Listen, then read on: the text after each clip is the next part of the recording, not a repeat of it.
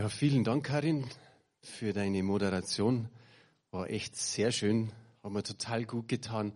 Auch der Lobpreis, mir geht's manchmal so in manchen Liedern, wow, da drückt's mir die Tränen raus, weil ich einfach Gott erlebe, weil ich spüre, wie nah dass er durch seinen Heiligen Geist einfach ist. Und manchmal sage ich mir, ich könnte es nicht besser ausdrücken, als wie es auf den Liederfolien steht. Und die singen oder die, die haben diesen Text für mich in dem Sinn dann gemacht und ich kann es einfach so ausdrücken. Besonders dieses Lied, äh, im Einfachen dich zu sehen, lässt mich niederknien. Das ist immer wieder so, wir merken oft gar nicht, wie oft der, der Herr am Tag eingreift. Ich bin dann immer dankbar, dass ich nicht, wenn ich unter der Woche die Treppe zehnmal rauf und runter laufe, dass ich gesund oben und unten ankomme, weil ich renne oft die Treppe hoch und dann stolpere ich und dann denke ich mir, oh, oh, oh, es hätte jetzt so ähnlich ausgehen können wie mit deiner Mama.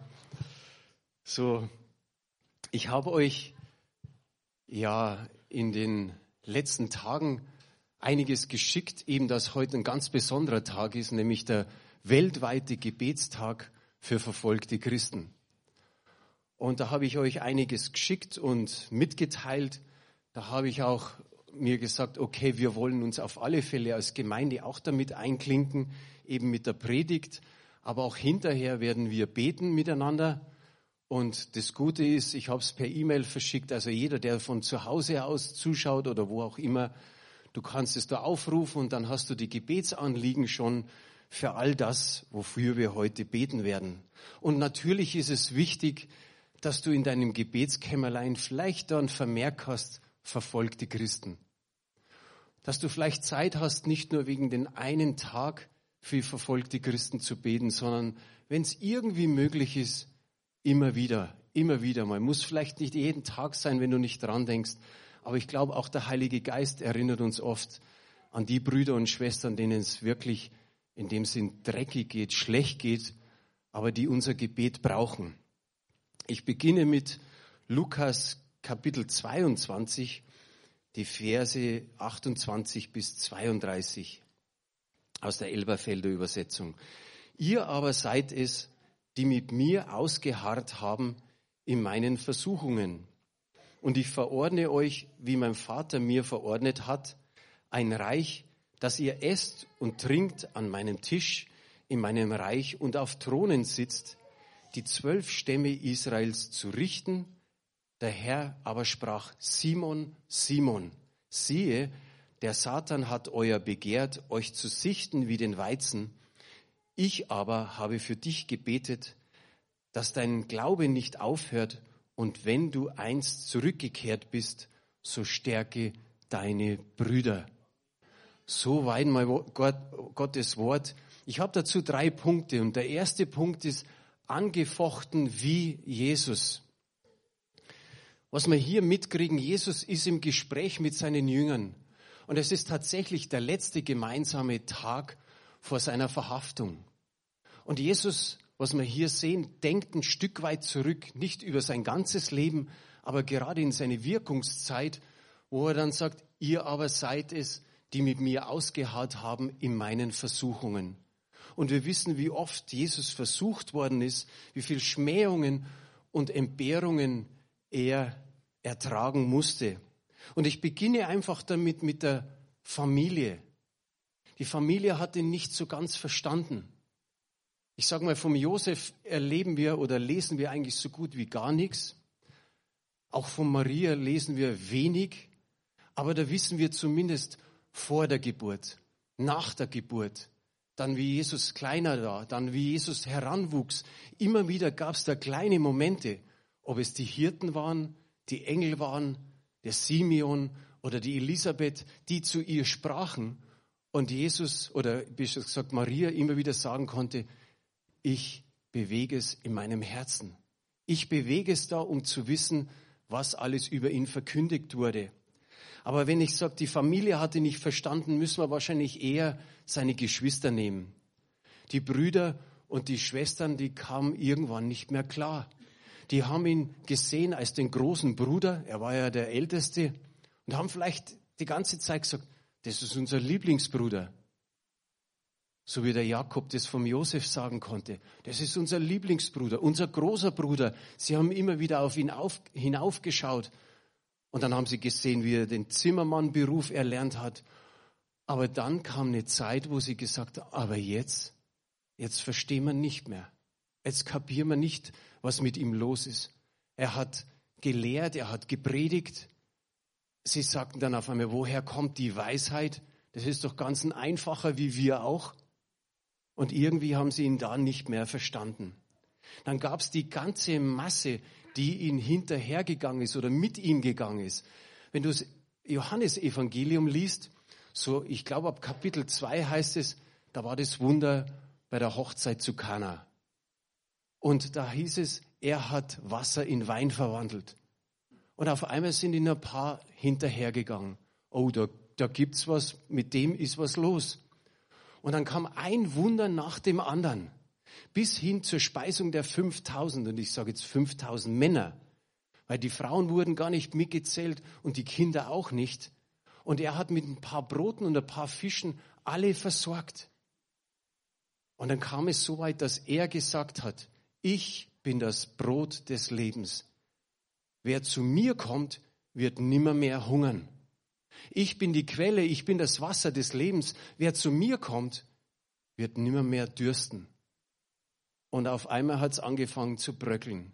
Die ganze Masse ist weggegangen. Sie, sie haben ihn verlassen. Lesen wir in Kapitel 6 vom Johannesevangelium. Sie sagten, deine Rede ist zu hart. Und jetzt können wir mal irgendwo immer wieder auch zwischen den Zeilen lesen.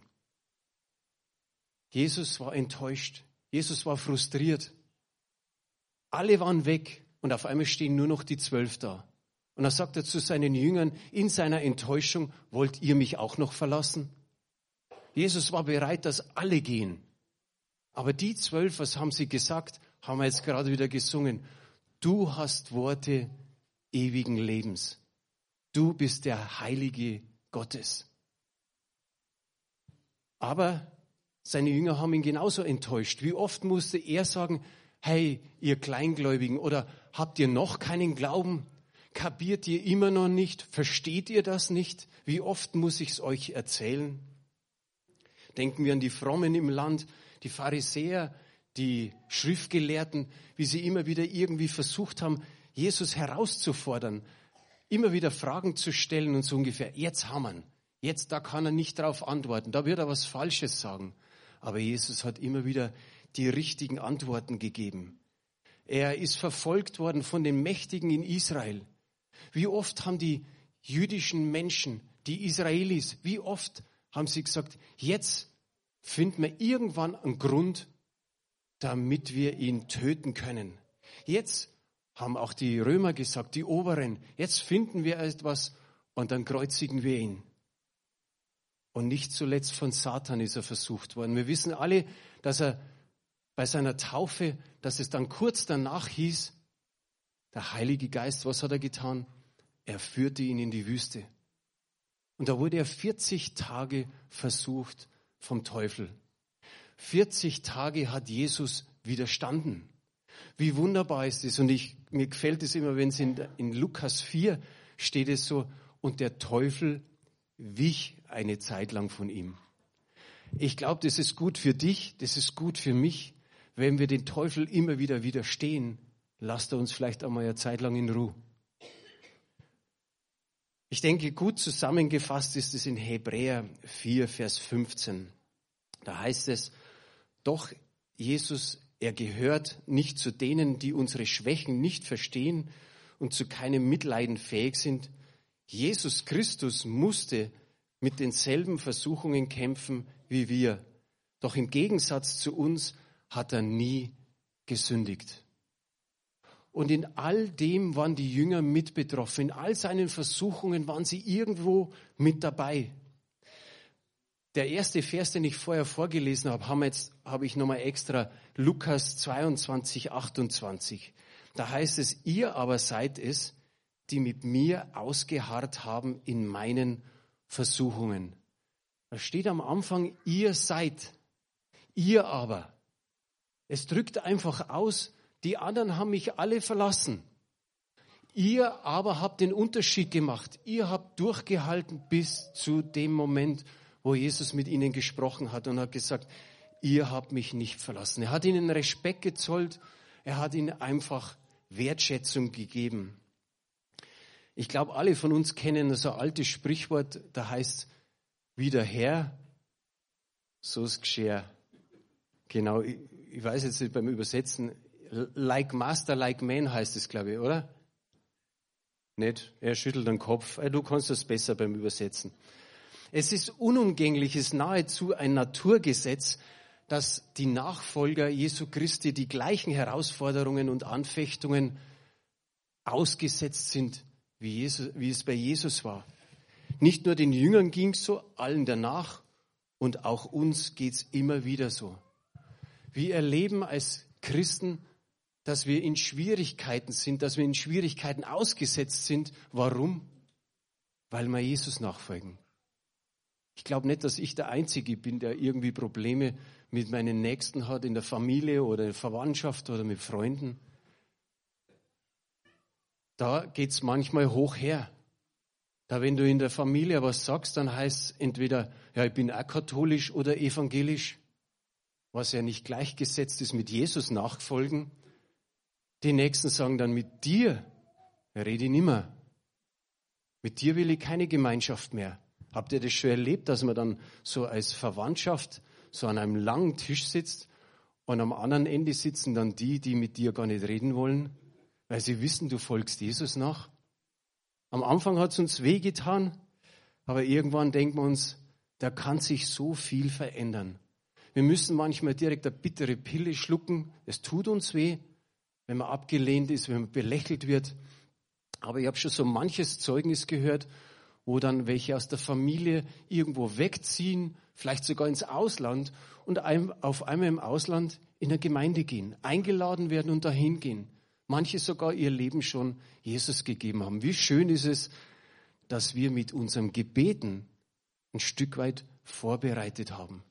Kein Gebet ist umsonst. Aber wir müssen auch an unsere verfolgten äh, Brüder und Schwestern denken. Wie geht's denen?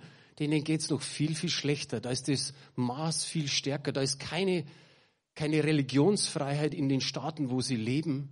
Da ist ein Zwang, nämlich dass man zur Familie halten soll. Und da ist überhaupt kein Spielraum in Glaubensfragen. So hat Jesus zu, zu Petrus dann gesagt, komm, stärke deine Brüder. Satan will euch sieben wie den Weizen.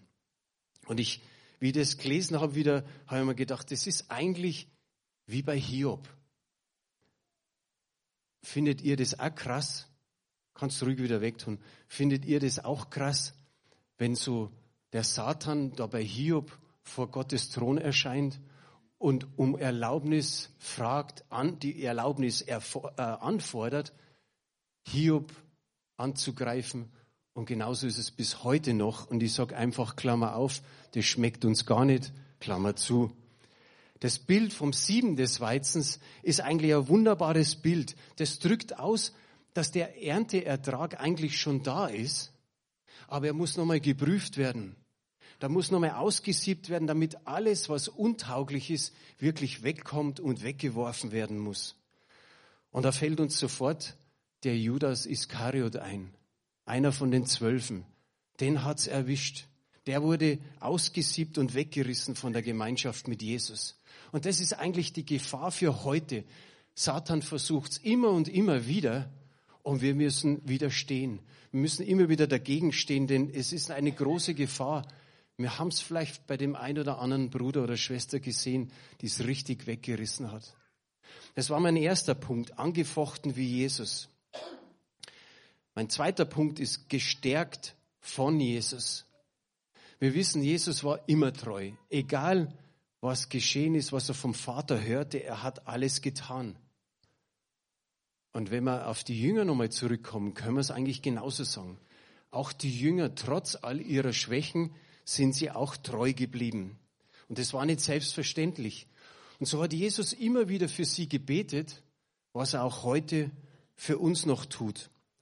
Warum? Weil Jesus von Anfang an weiß, welche Gefahr von Satan ausgeht. Das ist einfach das, was er am besten weiß. Und so hat er für die Jünger gebetet. Er betet auch für uns, dass wir stark im Glauben bleiben, dass wir stark oder dass wir treu ihm sind. Und er weiß, dass der Glaube irgendwann einmal so wird, kleiner, kleiner, kleiner, kleiner und dass er verlöschen kann. Dann gibt es auch das Beispiel mit den Lampen, die kein Öl mehr haben. Und so betet er für uns, ist ununterbrochen im Gebet, dass wir stark im Glauben sind und dass wir immer wieder Öl und Nahrung und Stärkung bekommen durch den Heiligen Geist. Ohne ihn können wir auch nichts tun. Und das ist so wichtig, dass er uns immer wieder diese Stärkung gibt.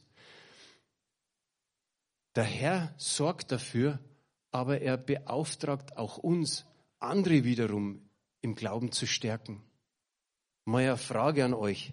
Hat irgendjemand von euch schon mal in seinem Glaubensleben einen Durchhänger gehabt? Der melde sich.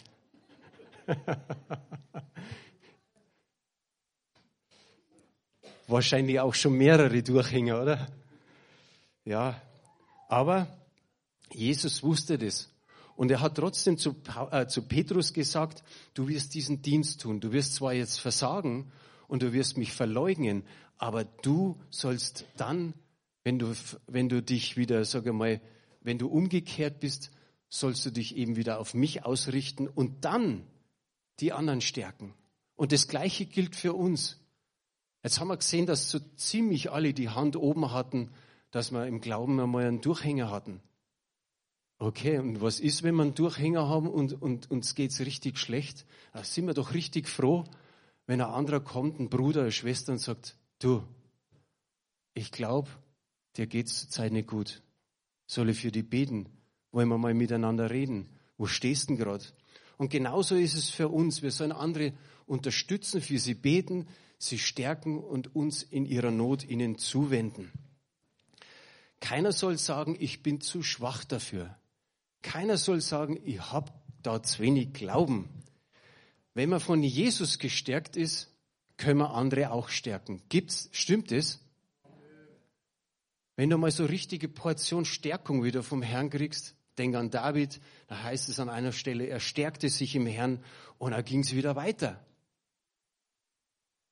Ich habe vor dem Gottesdienst mit jemandem geredet und die Person hat einfach gesagt, es ist so schön bei euch mir tut es so gut. Ob das die Lieder sind, die Worte, das, was von der Moderation kommt, die Gebete, das tut mir so gut, das hilft mir, durch die Woche zu kommen. Und so soll es ja auch sein. Und dann liest der eine mal einen Psalm und dann singen wir aus den Psalmen. Und da habe ich gelesen, der Herr ist meines Lebens Kraft. Kennt ihr das auch? der Herr ist meines Lebens Kraft. Und was sagt er dann? Wofür, äh, wer sollte oder wen sollte ich dann fürchten? Vor wem sollte ich mich fürchten? Vor wem sollte mir grauen? Und dann sagt er weiter, haben wir jetzt hier nicht auf Folie, wenn sich auch ein Heer wider mich lagert, fürchtet sich mein Herz nicht. Da steht nicht fürchtet sich mein Herz nicht.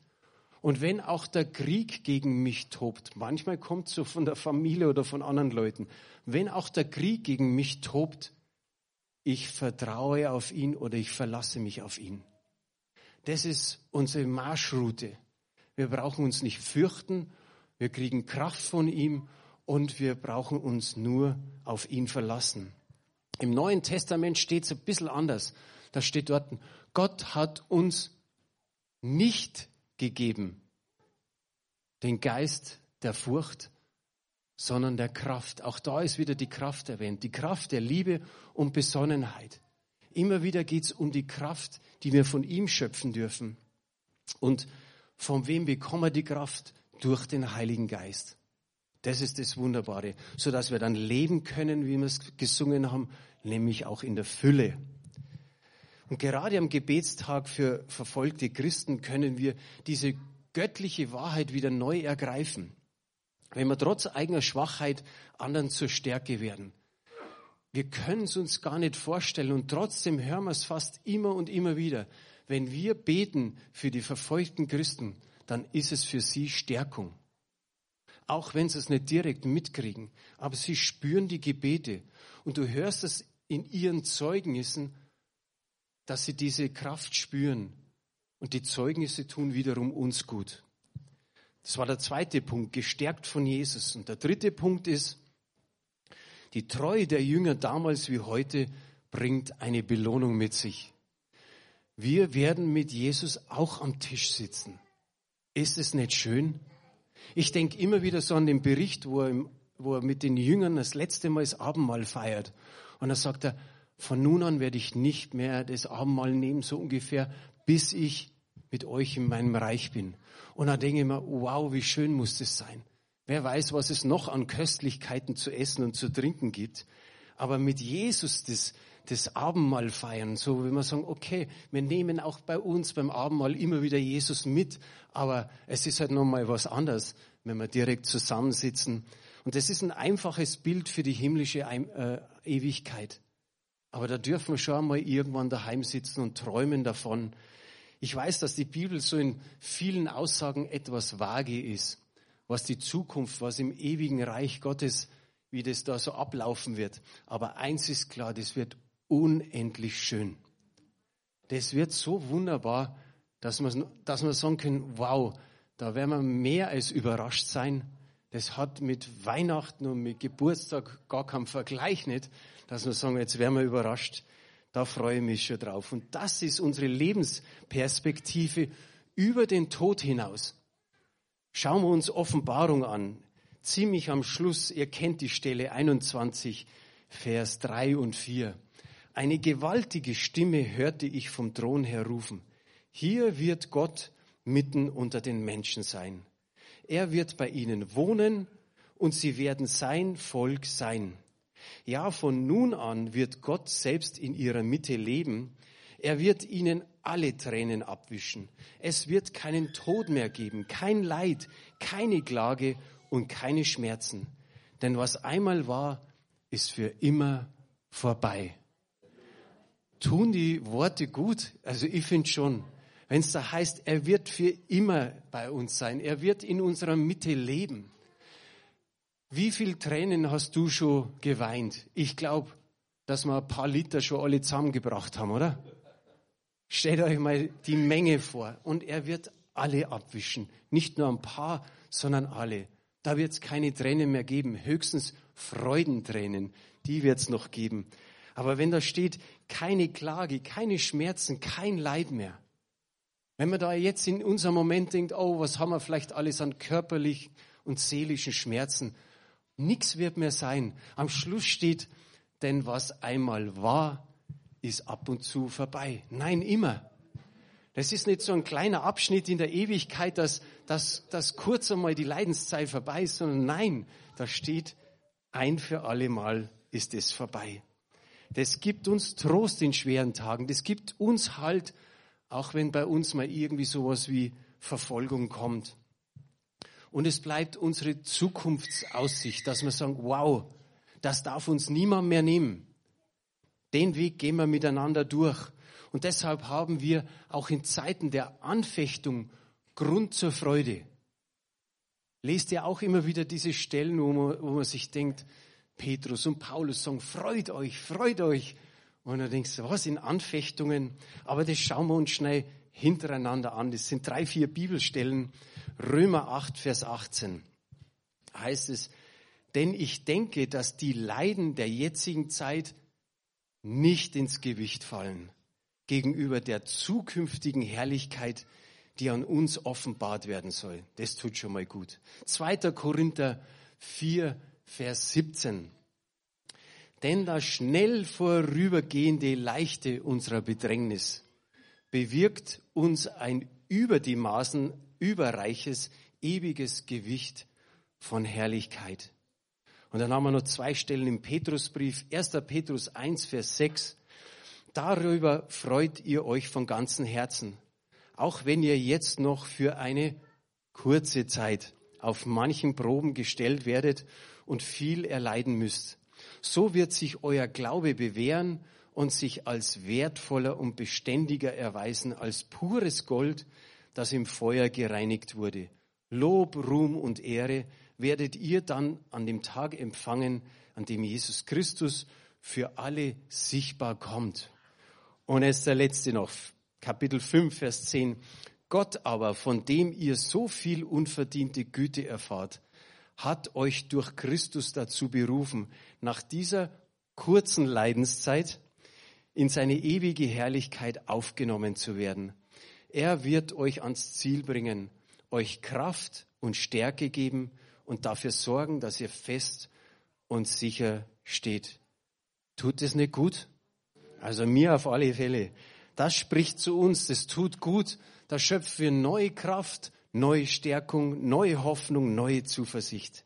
Und wir müssen immer wieder an die verfolgten Christen denken. Wie viel mehr dürfen die Hoffnung schöpfen? Das ist so, wie wir es in der Offenbarung gelesen haben oder hier, dass sie wissen, okay, die Zeit geht zu Ende. Ich werde gestärkt durch die Gebete meiner Geschwister. Und deshalb bleiben wir angesichts der erschreckenden Meldungen aus aller Welt getrost. Egal, was wir momentan hören, wie schlimm die, die Pandemie ist, was vielleicht noch die Jahre danach kommt, wir dürfen uns nicht erschrecken lassen, sondern getrost wissen, eines Tages ist es soweit. Dann dürfen wir beim Herrn feiern. Deshalb beten wir auch dieses Jahr und unterstützen die Glaubensgeschwister, die in der Verfolgung sind. Ich schließe mit dem Vers aus Römer oder den beiden Versen, Kapitel 12, Vers 12 und 13. Da schreibt der Paulus, in Hoffnung freut euch, in Bedrängnis hart aus, in Gebet haltet an und an den Bedürfnissen der Heiligen nehmt teil. Amen. Jetzt dürfen wir beten für diejenigen, die vom Bildschirm aus zuschauen, ich habe euch die ganzen Gebetsanliegen geschickt. Ihr dürft wenigstens von zu Hause aus mitbeten. Und das ist auch wichtig, denn jeder Einzelne ist wichtig. Seid gesegnet, habt einfach Frieden und Freude in eurem Herzen und die Führung des Heiligen Geistes in der kommenden Woche. Und wenn es irgendwie möglich ist, singen wir uns nächste Woche wieder. Und wir, wer hat das Blatt noch nicht gekriegt, das Gebetsblatt? holt's euch beim, beim Ordner nochmal vorn. Ich habe für jeden eins kopiert. Äh, Anita, du kannst da die nächste Folie einfach ranwerfen. Ist auch nochmal, wir beten ja als erst für die christlichen Konvertierten. Äh, da ist ein Dankgebet und ein paar Bitten. Aber ihr könnt natürlich auch aus den, sage ich mal, Zettel, den ich euch gegeben habe, irgendwas rausschöpfen. Was jetzt wirklich gut ist, wenn man, wenn einer alleine beten will, bet alleine. Wenn zu zweit ihr beten wollt, dann betet zu zweit. Aber macht's keine größeren Gruppen, weil dann kommt der vierte und der fünfte oft gar nicht dran. Und so können wir, sagen wir mal, schneller miteinander beten, müssen wir nicht so lange machen. Und die Familie darf natürlich zu viert beten, also das ist. Aber ihr könnt natürlich auch Zweiergruppen draus machen. Das ist viel besser, dass wir schneller durchkommen. Wer, wenn sich jetzt da welche mischen, Reinhard haben wir gerade ein Zeichen gegeben, dann kann man natürlich die Maske aufsetzen, aber meistens sitzen es ja auch zwei nebeneinander, sagen wir mal, die irgendwie zusammengehören oder wissen, ich bin geimpft und das passt schon. Entscheidet ihr das? Das ist, sagen wir mal, in eurer Hand, äh, Maske aufzusetzen oder nicht, einer oder zwei zu beten. Wie gesagt, ich werde euch nach dem Gebet, wir geben uns jetzt einfach ein paar Minuten und dann werde ich euch kurz unterbrechen. Da gibt es die nächsten Folie oder die nächste Folie, wenn wir dann für die Subsahara beten.